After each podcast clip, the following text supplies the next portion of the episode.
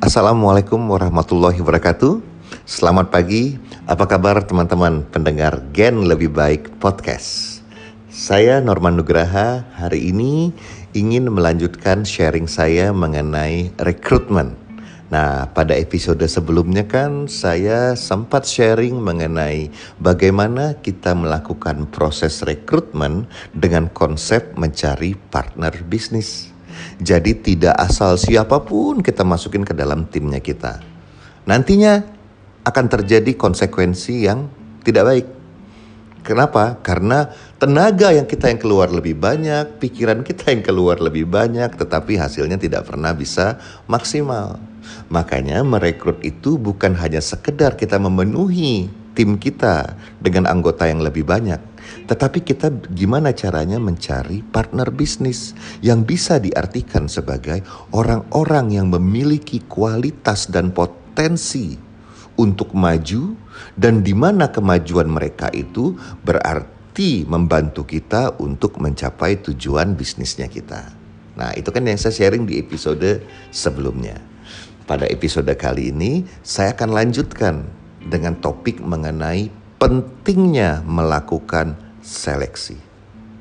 Teman-teman, sebelum saya masuk kepada tiga hal sederhana tentang hal-hal yang harus dilakukan saat melakukan seleksi, saya mau cerita sedikit dengan apa yang saya lihat teman-teman ya.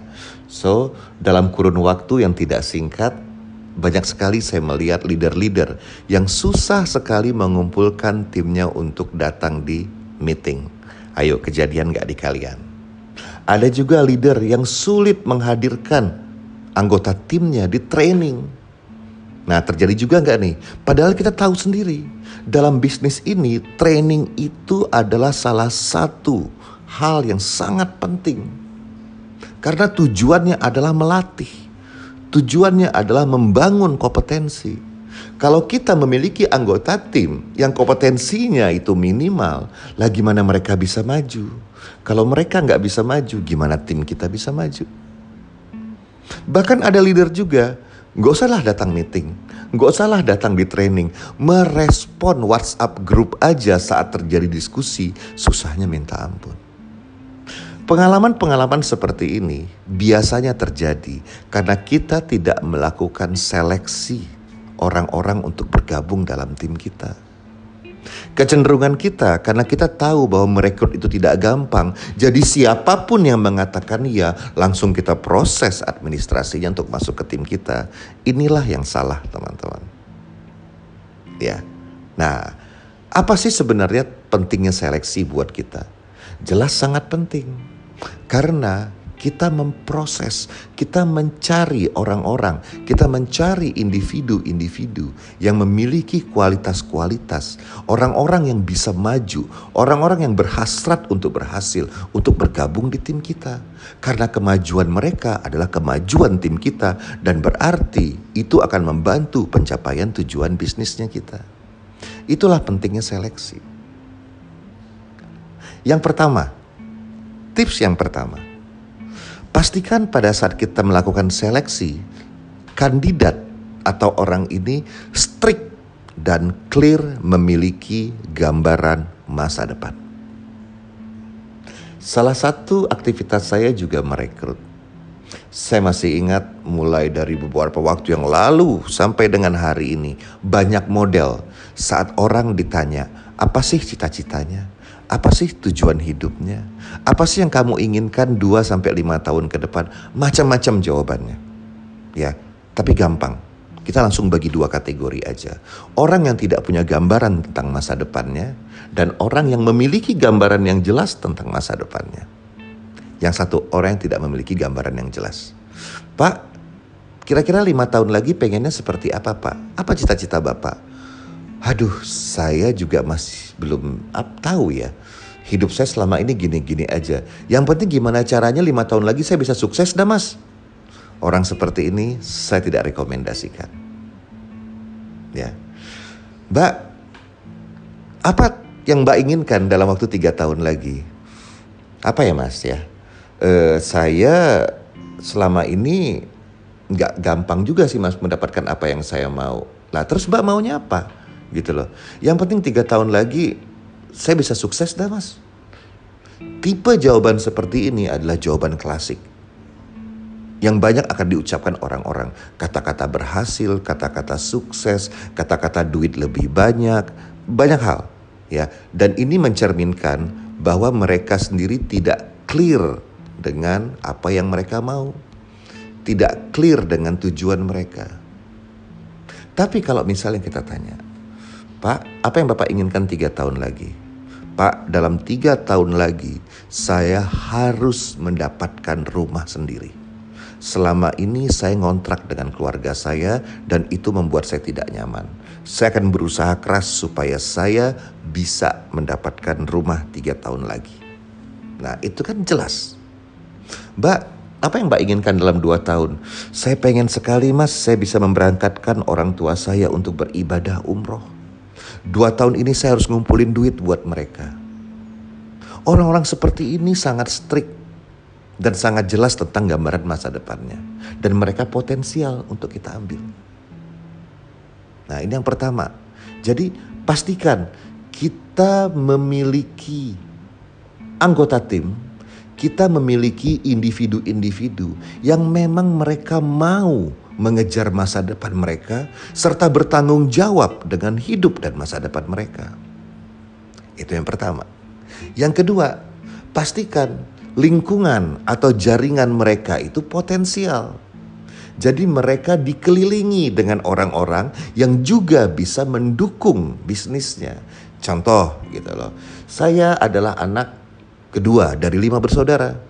Kakak saya pengusaha yang sukses, adik-adik saya ada yang bekerja dan ada juga yang pengusaha dan juga berhasil.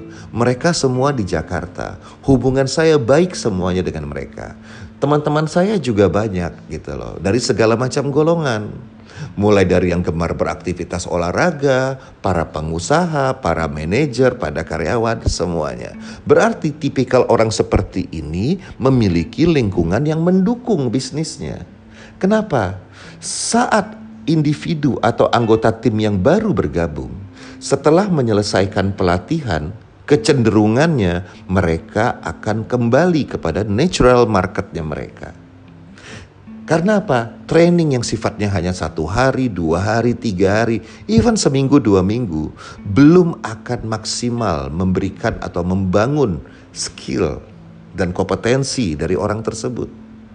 Jadi pada saat mereka memasuki natural marketnya mereka, natural marketnya mereka akan mengadjust karena hubungan kedekatan. Nah sekarang teman-teman bisa bayangkan, kalau orang yang kita rekrut tidak memiliki lingkungan yang potensial, lah susah kan. Dan itu bisa membuat frustasi orang yang bersangkutan. Saya tidak mengatakan bahwa orang yang perantauan di Jakarta, tidak punya saudara, tidak bisa berhasil. Tidak, saya tidak mengatakan seperti itu. Tapi orang jenis ini tidak banyak. Teman-teman. Oke. Jadi yang kedua adalah pastikan orang ini memiliki lingkungan atau jaringan yang potensial yang mendukung bisnisnya mereka. Nah, yang ketiga juga sangat penting. Memiliki komitmen dan bisa dilatih. Komitmen terhadap apa? Komitmen terhadap hidupnya sendiri. Komitmen terhadap tujuan yang dia mau capai komitmen terhadap keluarganya yang dia tanggung. Komitmen tentang apa yang dia harus lakukan untuk membanggakan orang tuanya. Dan tentunya bisa dilatih teman-teman. Nah sekarang, banyak sekali leader yang setelah merekrut orang, kemudian datang kepada orangnya. Pak, minggu depan ikut training ya. Waduh mas, maaf saya nggak bisa, saya masih kerja. Kalau gitu ikut trainingnya yang minggu ketiga ya. Aduh nggak bisa, saya ada acara keluarga. Ya udah Pak, berarti Bapak bulan depan ya trainingnya. Waduh Pak, kayaknya bulan depan itu schedule saya padat deh. Teman-teman, Anda salah kalau kira-kira orang seperti ini. Kalau di tahap awal aja mereka tidak bisa mengikuti pelatihan, udah pasti mereka akan fail. Carilah orang-orang yang bisa dilatih. Orang-orang yang mau mengupgrade dirinya. Orang-orang yang mau meluangkan waktunya untuk belajar karena orang-orang yang mau belajar adalah ciri dari kerendahan hati. Apalagi zaman sekarang banyak sekali pelatihan-pelatihan yang dilakukan secara virtual. Secara virtual itu kan waktunya kan singkat. Kalau pelatihan reguler mungkin bisa dua hari full di kelas. Tapi kalau virtual paling tiga jam. Dan kapabila untuk sebuah kemajuan orang tidak mau belajar yang event cuma tiga jam teman-teman. Kesimpulannya adalah Anda salah rekrut.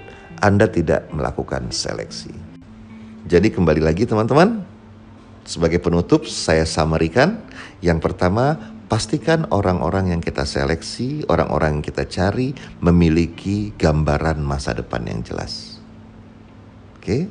Nah, yang kedua, pastikan mereka-mereka ini memiliki lingkungan atau jaringan atau natural market yang potensial yang bisa mendukung bisnis mereka. Dan yang terakhir, tentunya memiliki komitmen dan bisa dilatih. So, teman-teman, inilah sharing saya hari ini. Mudah-mudahan bermanfaat. Terus belajar dan terus dengarkan Gen Lebih Baik Podcast. Karena belajar gak ada batasnya. Assalamualaikum warahmatullahi wabarakatuh.